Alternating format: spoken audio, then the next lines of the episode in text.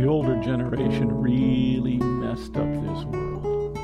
When we get older, when we get some younger people elected to office, we'll straighten things out. We will leave this a much better world than we found. Those were the thoughts I had in my younger days. I read about the world wars. I read about centuries of war, slavery, caste systems, public lynchings, poverty, concentration camps, and nuclear bombs. I looked at pictures of world leaders.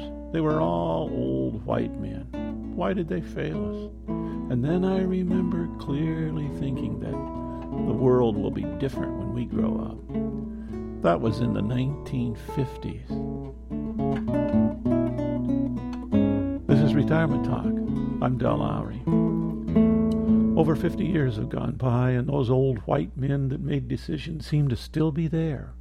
The pictures of world leaders seem to never change bald heads or white hair, and dressed in dark suits. They still sit in positions of power.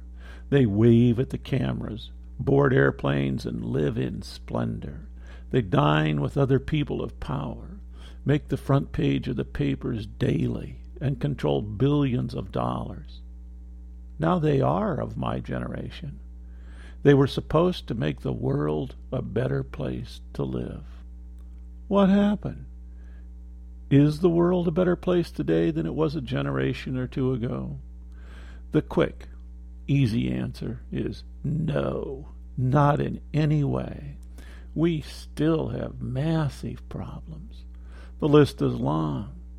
Of course, we can't really know if we are better or worse unless we can compare the way it was with the way it is. I remember when the big clock of destruction that measured how close we were to a nuclear holocaust was set at 20 seconds. It, now it's a matter of minutes. That's no small feat. We were on the verge of nuclear war. Children were taught to duck and cover. People built bomb shelters. No denying nuclear war would have been catastrophic in a dimension that the world has never seen. Well, it never happened. Do we credit the new generation with this accomplishment that makes life still possible? That is an immeasurable achievement. We need to keep this change in mind. I'd like to pause for just a moment and enjoy the thought that nuclear war did not happen. Some generation should get credit. Some people are responsible. Shall we declare an international holiday? Of course, we can claim other victories, especially in the area of healthcare, and technological innovations. Fancy things ranging from penicillin and statins to refrigerators. I take one little pill each day and one shot of B12 each month. Without either, I'd be dead. It is considered a small thing medically. Yet without these small things, I would not be enjoying my retirement. Many of us live because of similar achievement.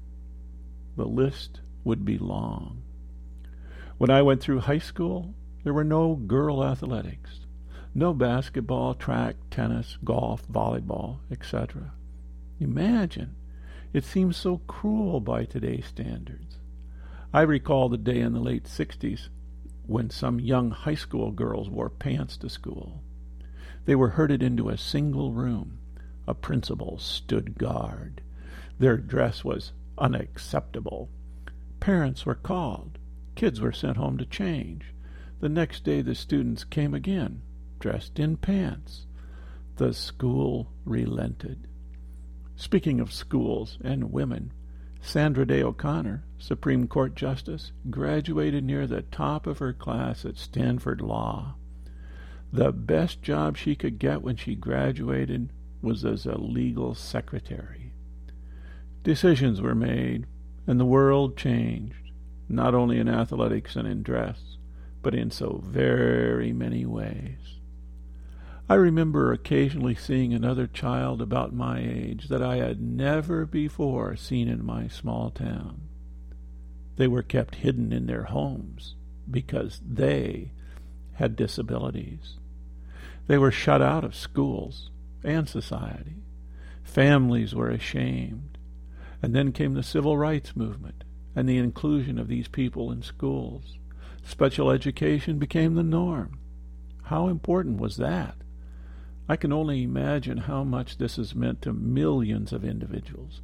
People with names, people with mothers, brothers, sisters, people with lives to be lived. Did our leaders do something right? In the early 1960s, Michael Harrington wrote a book about poverty entitled The Other America. The plight of the poor was exposed. The poverty program was launched. I recall organizing and launching the first Head Start program in Buchanan County, Iowa in 1967. I asked school principals and religious leaders the names and addresses of low income people living in this rural county. There are none here, was the standard response. None in this town. It's a fine thing you're doing, but we don't have any poor folks in this town. We filled six classes the first summer. The invisible poor were found. Programs were begun. The entire country started to recognize this need. Once again, some people made some good decisions. There are many examples of the way our world has changed. Indeed, we have lots of major problems.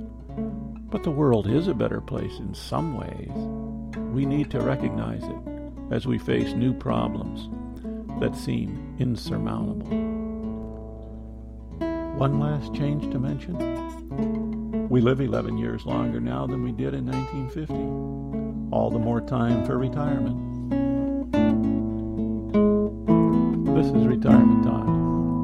If you have questions, comments, or suggestions, contact Del at retirementtalk.org.